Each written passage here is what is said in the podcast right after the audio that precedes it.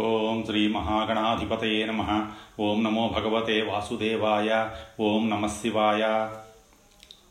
శ్రీ మహాగణపతి పురాణం 4వ భాగం, ద్వితీయాధ్యాయము.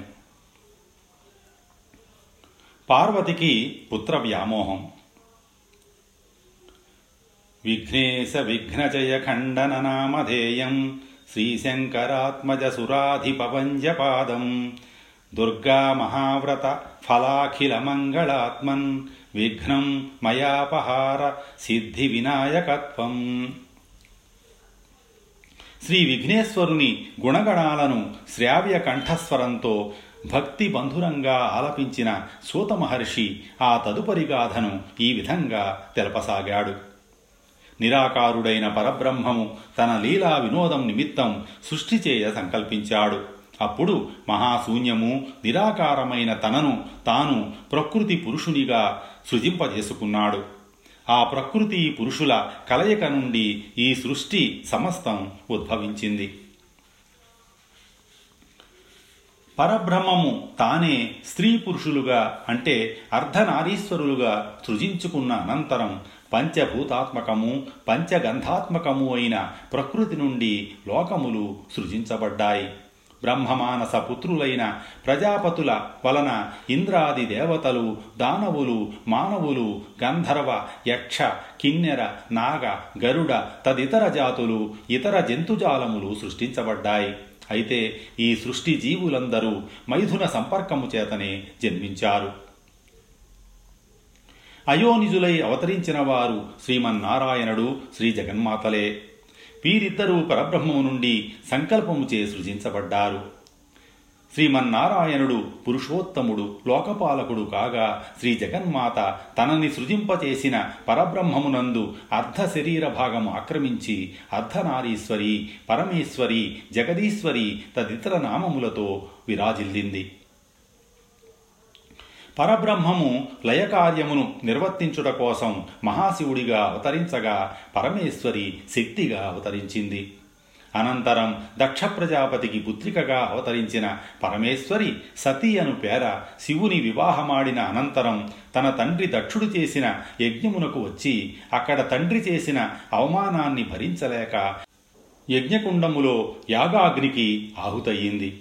ఆ తదనంతరం లోక కళ్యాణార్థం ఆ దాక్షాయణి పర్వతరాజు హిమవంతునికి పుత్రికగా జన్మించి పార్వతిగా సుప్రసిద్ధురాలై పరమేశ్వరుని తన భక్తి తపస్సులతో ఒప్పించి వివాహమాడింది.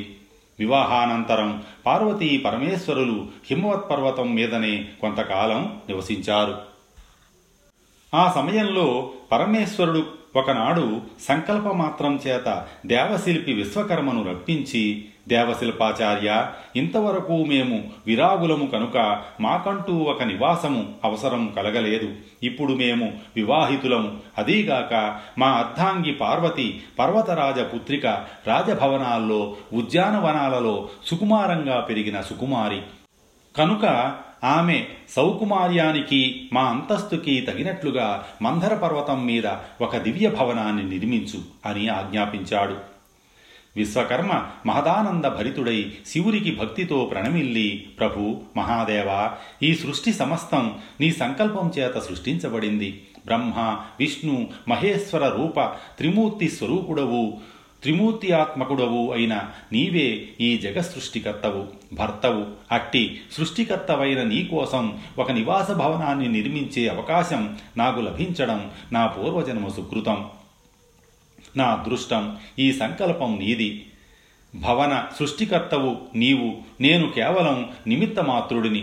నీవు నా మనస్సు, నా బుద్ధి, నా చేతనలయందు వసించి ఈ భవన నిర్మాణ కార్యాన్ని నిర్వర్తింపజేసుకో తండ్రి అని ప్రార్థించాడు. శివుడు అతని భక్తి ప్రపత్తులకు సంతసించి అభీష్టసిద్ధిరస్తు అని ఆశీర్వదించాడు. అంతటా విశ్వకర్మ మందర పర్వతం మీద 64 యోజనాల విస్తీర్ణం గల మహాప్రాకారాన్ని నిర్మించి ఆ ప్రాకారం మధ్య భాగాన సువిశాలమైన 4 చదరపు స్థలములో సువర్ణ రత్నఖచితములైన గోడలతో నవరత్నాలంకృతములైన స్తంభములతో సువిశాలమైన గదులు, సభామండపాలు, వంటశాలలు, భోజనశాలలు, స్నానశాలలతో 7 అంతస్తుల దివ్య భవనాన్ని నిర్మించాడు. ఆ దివ్య భవనాన్ని దర్శించడానికి దేవతలు, అమరులు సైతం పోటీలు పడ్డారు. స్వయంగా బ్రహ్మదేవుడు నిర్ణయించిన శుభముహూర్తంలో లక్ష్మీనారాయణులు, ఇంద్రాది దేవతలు, సప్త ఋషులు, నారదాది మహర్షులు తరలిరాగా పార్వతీ పరమేశ్వరులు ఆ దివ్య భవనంలోకి శాస్త్రోక్తంగా గృహప్రవేశం చేశారు. ఆ సందర్భాన్ని పురస్కరించుకొని ఆ భవనమందు సప్త ఋషులు విశ్వశాంతి యజ్ఞాన్ని నిర్వహించి ఒకనాడు దక్షయజ్ఞంలో పరమేశ్వరునికి నిరాకరించబడిన యజ్ఞ హవిర్భాగాన్ని ఇప్పుడు భక్తితో సమర్పించి తమ తప్పును మరలా సరిదిద్దుకున్నారు. ఆ సందర్భంగా నారద మహర్షి తన సందేహాన్ని పరమేశ్వరునికి విన్నవిస్తూ, దేవాదిదేవ, పార్వతీ మనోవల్లభ, ఈశా, సర్వజగత్తుకు మూలాధారుడవు, యజ్ఞకర్తవు, యజ్ఞభర్తవు, యజ్ఞభోక్తవు నువ్వేనని వేదములు ఉద్ఘాటిస్తున్నాయి కదా. యజ్ఞస్వరూపమే నువ్వైనప్పుడు దక్షుని యజ్ఞమునకు విఘ్నములు ఎందుకు వచ్చాయి? నిన్ను దక్షుడు అతిథిగా ఆ యజ్ఞానికి ఆహ్వానించలేదనేది భౌతిక సాకు మాత్రమే గాని యజ్ఞపురుషుడివైన నీవు మహర్షుల వేద మంత్రోచ్చారణల ద్వారా ఆహ్వానించబడి ఆ యజ్ఞకుండమునందు యజ్ఞాగ్ని పురుషుని రూపంలో అక్కడ అత్యున్నత స్థానం అలంకరించావు కదా. మరి ఆ యజ్ఞం ఎందుకు విఫలమైంది? దక్షుని శిరస్సు ఎందుకు తెగిపడింది?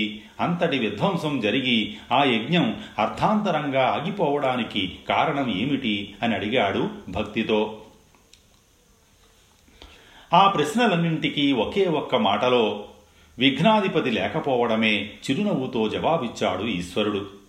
నారదుడు విస్మయం చెందుతూ, విఘ్నాధిపత అని ప్రశ్నించాడు ఆశ్చర్యంతో. అవును, విఘ్నాధిపతి. సృష్టిలో ప్రకృతి వికృతి ఉన్నట్లే మంచి చెడు ఉన్నది. దైవిక శక్తులు ఉన్నట్లే భూతశక్తులున్నాయి. ఈ శుభ అశుభముల సమ్మేళనమే ఈ సృష్టి, ఈ జగత్తు. ఎవరికి నిర్ణయించిన కర్తవ్యాన్ని వారు నిర్వర్తించడమే విధి.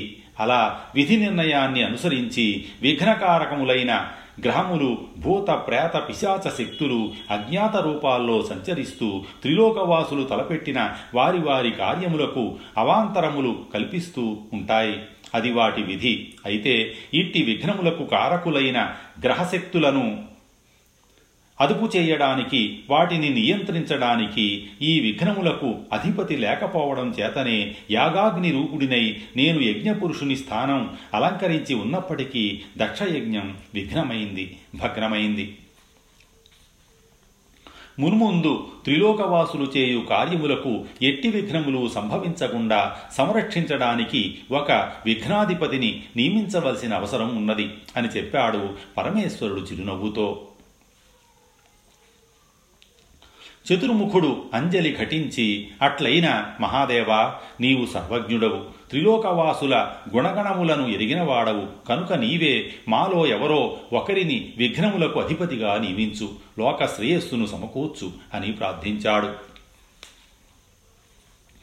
విష్ణువు మందహాసం చేస్తూ, మహేశ్వర, విశ్వవ్యాపకత్వ శక్తి గలవాడే విఘ్నములకు అధిపతి అవడం సమంజసం. విశ్వవ్యాపకత్వము లేని పురుషునకు ఆధిపత్యం ఇస్తే ఈ మహావిశ్వ జగత్తునందు ఎక్కడ ఏ క్షణాన ఏ విఘ్నము జరుగునో గమనించి దానిని నివారించలేడు. అలా నివారించగల సమర్థత లేనివాడు విఘ్నాధిపతి అయినా ప్రయోజనం ఉండదు. మరి త్రిలోకవాసులలో అట్టి విశ్వవ్యాపక శక్తి గల సమర్థులు ఎవరైనా ఉన్నారా అని అడిగాడు. నారదుడు కల్పించుకొని, లేకే, సర్వవ్యాపకుడు, సర్వభక్షకుడు మన అగ్నిభట్టారకుడు ఉన్నాడు కదా అన్నాడు. ఆ మాటకు అగ్నిదేవుని ముఖం వికసించింది. విష్ణువు నవ్వి, ఆ, అతడికి చప్పున చల్లారిపోయే లక్షణం ఉంది కదా అన్నాడు. అగ్ని ముఖం చిన్నబుచ్చుకున్నాడు. వాయువు నారదునికి సైగ చేశాడు. నారదుడు తల ఊపి చిరునవ్వు నవ్వి, అట్లయితే సర్వలోక వ్యాపకుడు సర్వజీవ ప్రాణవాయు ప్రదాత మన వాయుదేవుడున్నాడు కదా అన్నాడు. ఇంద్రుడు చిటపటలాడుతూ, ఈ వాయువా ఎప్పుడు విగదీస్తాడో, ఎప్పుడు ఎక్కడ ప్రచండంగా వీస్తాడో, పైగా అతడు మా అధీనుడు కదా అన్నాడు గొప్పగా. వాయువు ఖిన్నుడయ్యాడు. ఇంకేం, నవగ్రహ పాలకుడు అగ్ని, వరుణ, వాయు, యామాది దిక్పాలకులకు అధినేత ఈ మహేంద్రుడున్నాడు కదా అన్నాడు నారదుడు. ఇంద్రుడు గర్వంగా తల పంకించాడు.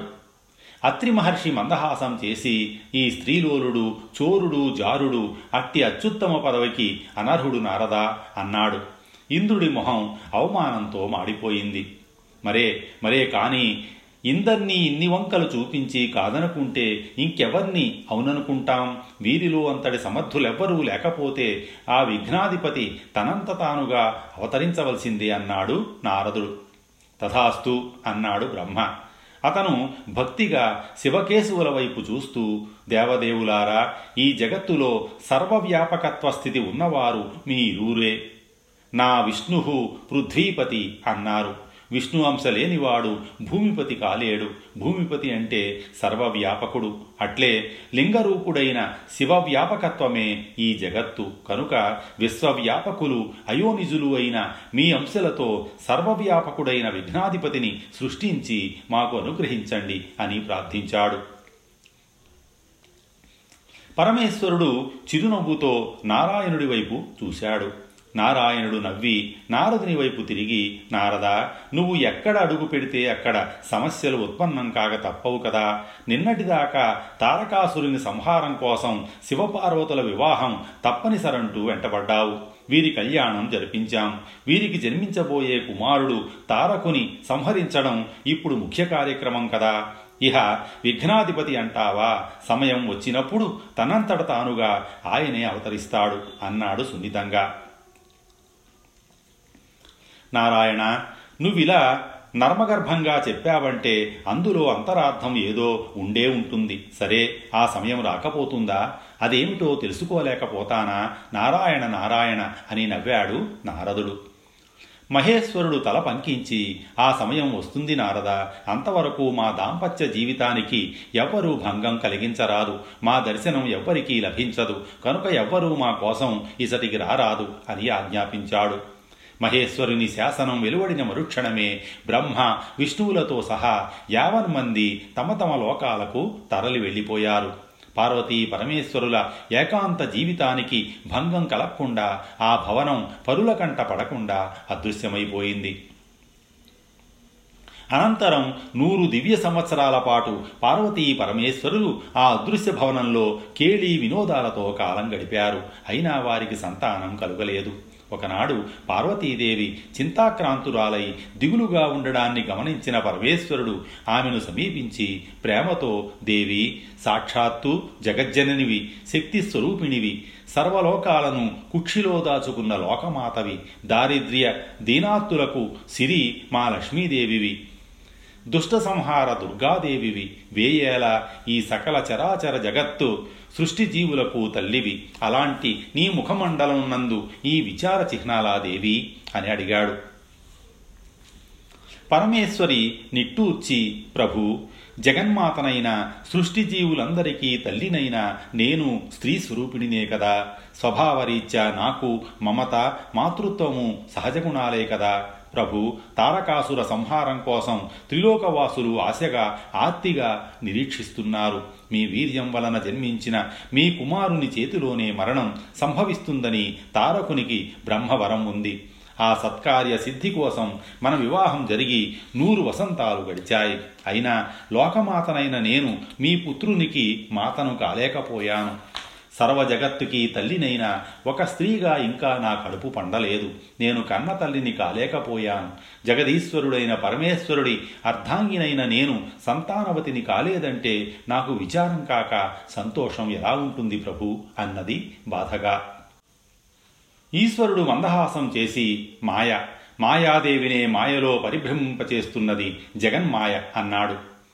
పార్వతీదేవి ముఖం చిన్నబుచ్చుకొని, ఈ మాయ కబుర్లు నాకు చెప్పొద్దు, నేను సంతానవతిని కావాలి, కన్నతల్లిని కావాలి, గిరిజాపుత్రులు పార్వతీపుత్రులు అంటూ ముల్లోకాలు కొనియాడే పుత్ర సంతానం నాకు కావాలి, ఎప్పుడు అనుగ్రహిస్తారో చెప్పండి, ఆ అదృష్టాన్ని పొందడానికి నేనేం చెయ్యాలో చెప్పండి అని అడిగింది ముద్దు ముద్దుగా మురిపెంగా. శంకరుడు చిద్విలాసంగా నవ్వి, దేవి, అమ్మలగన్న అమ్మవి, ముగ్గురమ్మల మూలపుటమ్మవి, తల్లివి కావాలన్న నీ తపన చూస్తుంటే నాకు ముచ్చటేస్తోంది. పైగా పతిగా నీ ముచ్చట తీర్చడం నా ధర్మం. నీ కోర్కె నెరవేరాలంటే మేరుపర్వతమునందు నియమనిష్టా గరిష్ఠురాలివై పరబ్రహ్మము యొక్క కృపా కటాక్షం కోసం తపస్సు చెయ్యి. పరబ్రహ్మము అనుగ్రహముతో నువ్వు సంతానవతివి కాగలవు అని చెప్పాడు. పరమేశ్వరి సంతోషంతో పొంగిపోతూ, కృతజ్ఞురాలిని ప్రభు, మీ ఆనతిని తక్షణమే శిరసావహిస్తాను. నా పతిదేవులైన మీరే నాకు గురుదేవులై తపస్సుకి తగిన మంత్రోపదేశం చెయ్యండి అని అభ్యర్థించింది. పార్వతికి గణపతి అనుగ్రహం. పరమేశ్వరి కోర్కెను విన్న శివుడు సంతోషించి ఆమెను స్నానాధికాలు చేసి రమ్మని చెప్పాడు. పార్వతీదేవి మానస సరోవరంలో స్నానమాడి శుచి అయి రాగా పరమేశ్వరుడు సంకల్పమాత్రం చేతనే క్షణంలో ఆమెతో సహా మేరుపర్వత శిఖరముపైన గల అత్యంత పవిత్రమైన తేనియాద్రిని చేరాడు. ఆ పర్వతముపై ఒక సమున్నత శిలావేదికపై పార్వతిని ఆసీనురాలిని గావించి ఇలా చెప్పాడు. దేవి, ఈ సకల చరాచర సృష్టిలోని దేవ, మానవ, దానవ, యక్ష, రాక్షస, పశు, పక్షి, వృక్ష, నదీనద, పర్వత, గోచర, అగోచర గణములన్నింటికీ పతి ఏకైక పరబ్రహ్మము, సమస్త గణములకీ పతి అయిన అతని విశేషనామం గణపతి. నీకు ఆ గణపతి మహామంత్రాన్ని ఉపదేశిస్తాను. శ్రద్ధాభక్తులతో ఆ మహామంత్రాన్ని స్మరిస్తూ తపస్సు చెయ్యి, నీ అభీష్టం నెరవేరుతుంది. ఈ విధంగా బోధించిన పరమేశ్వరుడు ఆ ఆది గురువు తన అర్ధాంగికి తానే గురుదేవుడై గణపతి మహామంత్రాన్ని ఉపదేశించాడు. ఓం గం గణపతయే నమః. ఆ విధంగా పరమేశ్వరానుగ్రహంతో పార్వతీమాతకు ఉపదేశించే నెపంతో గణపతి మహామంత్రం జగత్తుకు ప్రసాదించబడింది. గణాధిపుడు అవతరించడానికి సన్నాహకంగా ఆ పవిత్రమూర్తిని, ఆ సర్వలోక వంజుడిని, ఆ పరబ్రహ్మమూర్తిని త్రిలోకవాసుల సంక్షేమార్థం సాకార రూపుడిగా అవతరించడానికి వేదవాక్కు కంటే పరమ పవిత్రము, మహా మహిమాన్విత శక్తివంతమైన గణపతి మహామంత్రం ఈ విశాల విశ్వానికి ముందుగా అనుగ్రహించబడింది. ఆ మహామంత్రాన్ని తొలుత ఉపదేశించిన వాడు ఈ జగత్తుకే ఆదిగురువైన పరమేశ్వరుడు. ఆ మహామంత్రాన్ని తొలుత జపించినది ఈ జగత్తుకే తల్లి అయిన జగన్మాత పార్వతీదేవి. ఈ ఆది దంపతులు ఆ పరబ్రహ్మమునకు ప్రతిబింబము, ఒకే నాణమునకు గల రెండు పార్శ్వముల వంటి వారు. అంటే నిరాకారుడైన పరబ్రహ్మము తన ప్రతిబింబముగా సాకార రూపము ధరించాడు. ఇప్పుడు తన పార్షదులతో వాంఛను కల్పించి వారి వాంఛాఫలముగా తాను సాకార రూపుడైన గణపతిగా అవతరించడానికి తానే తన నామాక్షరపూరకమైన మహామంత్రాన్ని తానే సృజించి తన పార్షదుడైన పరమేశ్వరుడి నోట పలికించాడు. తన అవతార ఆగమన వార్తని అలా లోకాలకి చాటించాడు. ఇహ తన పార్షదులైన పార్వతీ పరమేశ్వరులకి పుత్రుడుగా తానే అవతరించవలసి ఉన్నది. ఆ శుభతరుణం ఎప్పుడో, ఆ అవతరణం ఏ విధంగానో ఓం గం గణపతయే నమః మహామంత్రాన్ని నియమనిష్టలతో, భక్తి శ్రద్ధలతో స్మరిస్తూ 12 సంవత్సరాల పాటు కఠోర తపస్సు చేసింది పార్వతీదేవి. పార్వతీదేవి అంటేనే పరబ్రహ్మము యొక్క ఛాయ. ఆ ఛాయ మాయగా పరమేశ్వరిని అర్ధశరీరాన్ని ఆక్రమించి ఆ తదుపరి పరమేశ్వరిగా సాకార రూపాన్ని దాల్చింది. అలాంటి పార్వతీదేవి తపస్సు చేయడమేమిటి? ఆ తల్లి తపస్సు చేయడం ఇదే మొదటిసారి కాదు. దక్షుని పుత్రిక దాక్షాయణిగా అవతరించాక పరమశివుని పతిగా పొందడానికి తపస్సు చేసింది. దక్షయజ్ఞ వాటికలో యోగాగ్నిలో దగ్ధమై ఆ అవతారం చాలించాక, శివుడు విరాగి అయినాక మరల శివ సాన్నిధ్యాన్ని చేరాలన్న కాంక్షతో తపస్సు చేసి తత్ఫలితంగా పర్వతరాజు పుత్రిక పార్వతిగా అవతరించింది. అప్పుడు మళ్లీ కఠోర తపస్సు చేసి పరమేశ్వరుని పతిగా పడసి 100 సంవత్సరాల పాటు దాంపత్య జీవితాన్ని అనుభవించింది. ఇప్పుడు స్త్రీ సహజమైన మాతృత్వ భాగ్యం కోరి 12 ఏళ్లుగా తపస్సు చేస్తోంది. తల్లులకే తల్లి జగన్మాత అయిన పార్వతీదేవి ఒక సామాన్యురాలి వలె తపస్సు చేయాలా? ఎందరో మాతృమూర్తులకు సంతాన భాగ్యాన్ని అనుగ్రహించిన ఆ తల్లి, ఆ సంతాన లక్ష్మి సంతానం కోసం తపస్సు చేయాలా? తపస్సుకి మూలమంత్రాక్షరం ఓంకారం. ఆ ఓంకారం అంటే ఆ అమ్మే కదా.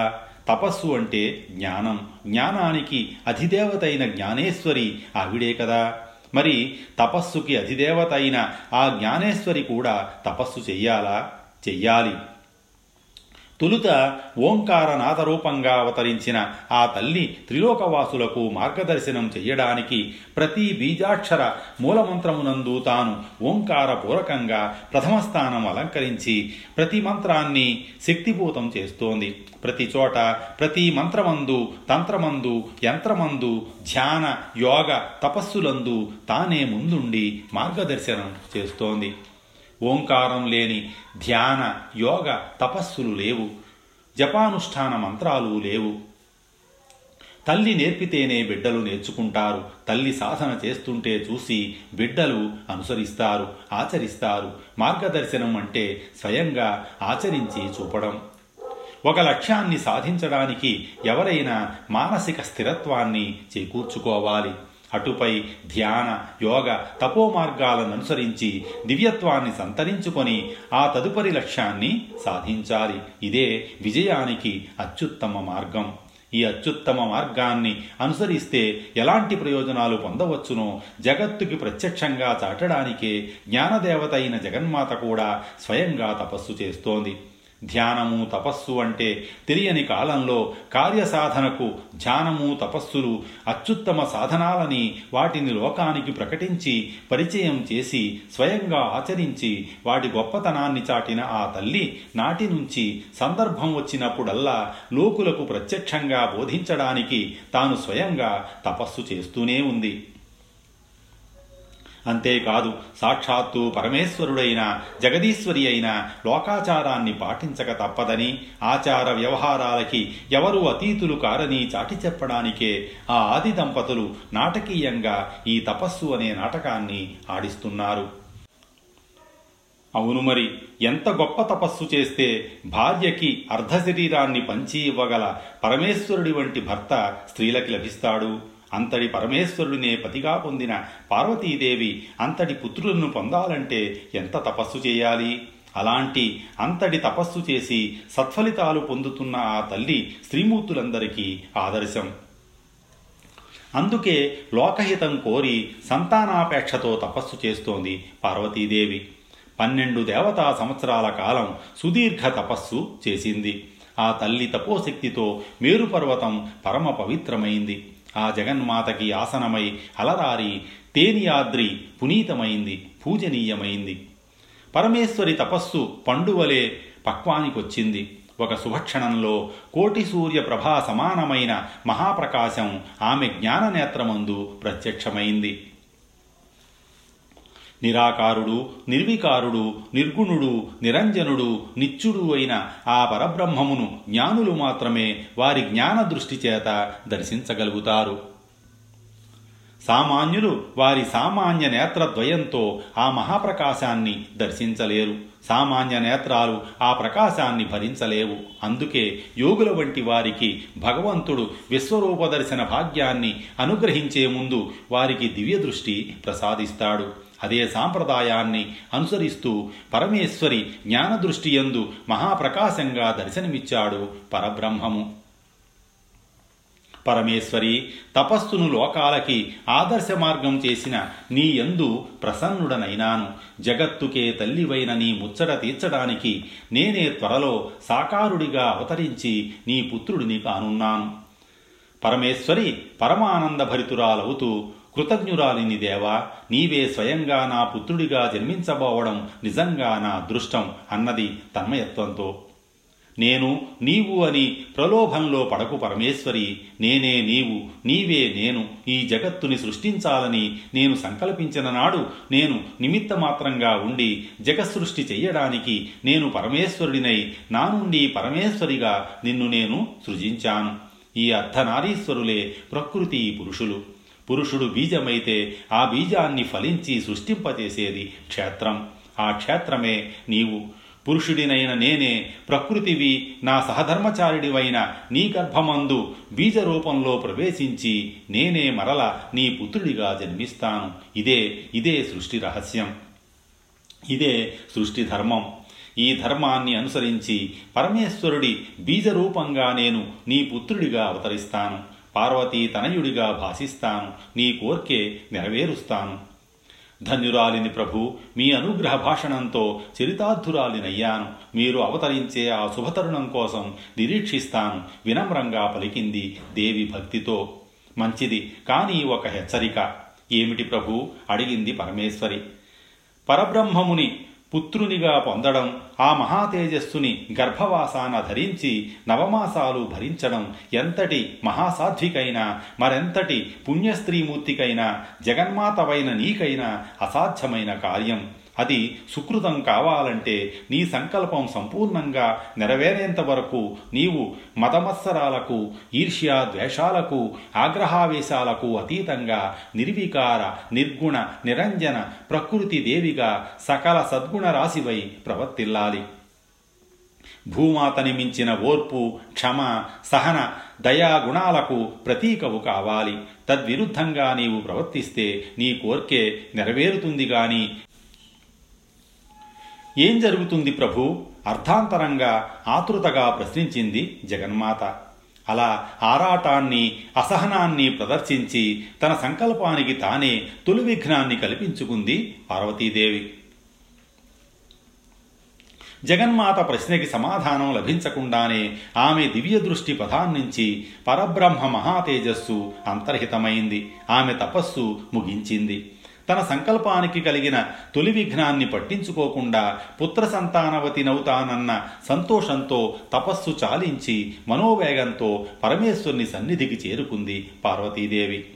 పరబ్రహ్మం అనుగ్రహంతో తనకి పుత్రుడు జన్మిస్తాడన్న ఆశతో రోజులు లెక్క పెట్టుకుంటూ పతితో సంతోషంగా దాంపత్య సుఖాలను అనుభవించసాగింది పార్వతి.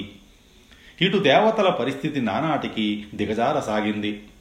తారకాసురునికి సామంతులుగా ఉన్న ఇంద్రాది దేవతల బాధలు నానాటికి అధికం అవసాగాయి. శివుని వీర్యం వలన జన్మించిన కుమారుని చేతిలో మాత్రమే నీకు మరణం ఆసన్నమవుతుంది అని బ్రహ్మ నుండి తారకుడు వరం పొందే నాటికి దక్షయజ్ఞంలో సతిని కోల్పోయిన శివుడు విరాగి అయి ఐహిక వాంఛలు విస్మరించి తపస్సులోనున్నాడు. అతనికి వివాహేచ్ఛ లేదు గనకనే తారకుడు అలాంటి వరం కోరాడు. ఇప్పుడు శివుడికి వివాహమైంది, కానీ వారికి సంతానం కలుగలేదు. అసలు కలుగుతుందో లేదో, ఇప్పటికే సంతానం కలిగిందో చెప్పేవాళ్ళు లేరు. శివుడిని అడుగుదామంటే తమ ఏకాంతానికి భంగం కలిగించరాదని శాసించాడతను. పైగా ఆ భవనం అదృశ్యమైంది. కింకర్తవ్యం? దేవతలందరూ వెళ్ళి బ్రహ్మకి మొరపెట్టుకోగా ఆయన వాళ్ళని విష్ణువు వద్దకు తీసుకువెళ్ళాడు. విష్ణువు సంగతంతా విని శివునికి సంతానం కలిగిందో లేదో శివుడే చెప్పాలి. అతని ఏకాంతానికి భంగం కలిగిస్తే క్షమించడు. మీరొక పని చెయ్యండి. ఏదో ఒక యజ్ఞం వంకపెట్టి మంధర పర్వతానికి శివుడిని ఆహ్వానించే నెపంతో వెళ్ళండి. మీ ప్రార్థనలకి ఏకాంతం చెదిరి శివుడు దర్శనం ఇస్తాడు. మీ రాకకి కారణం ఉంది గనక ఏమీ అనలేడు.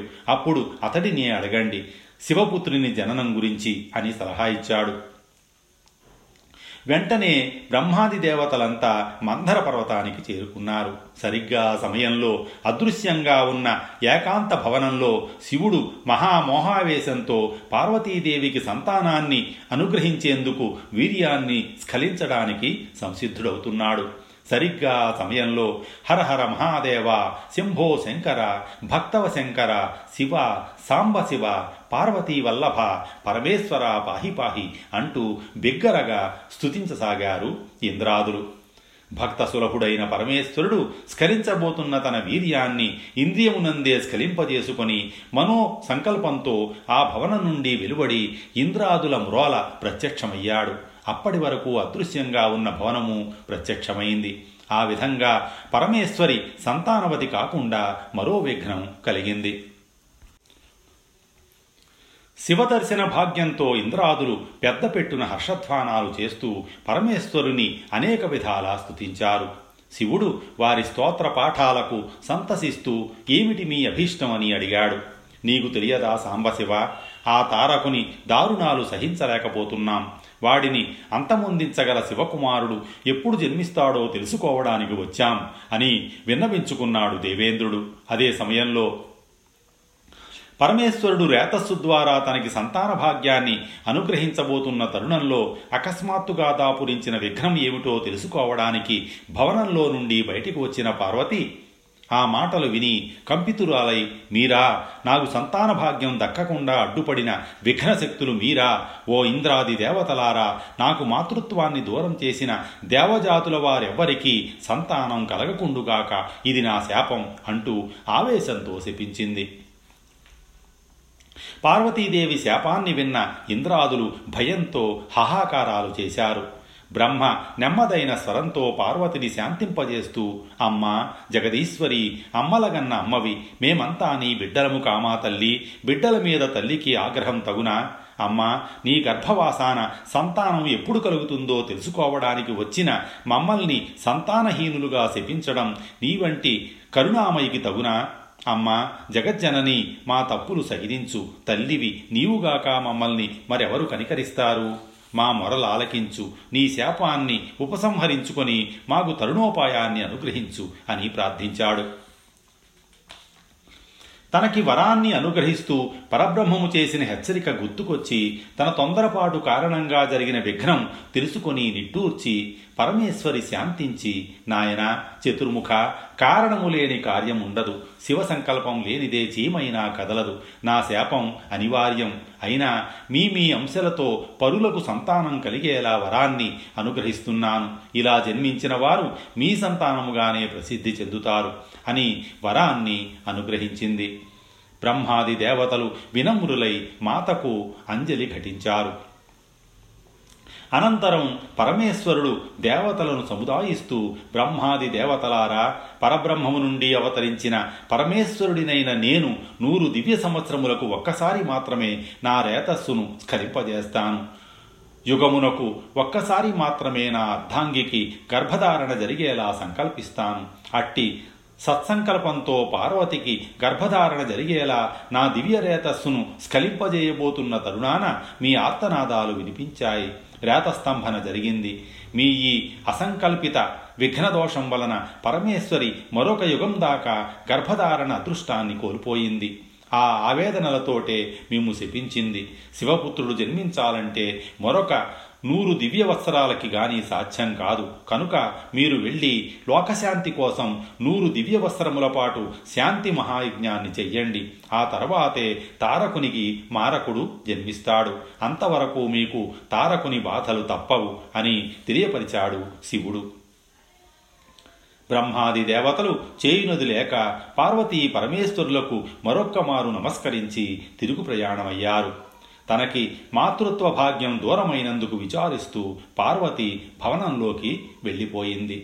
స్వస్తి శ్రీ ఉమామహేశ్వర పరబ్రహ్మ అర్పణమస్తు.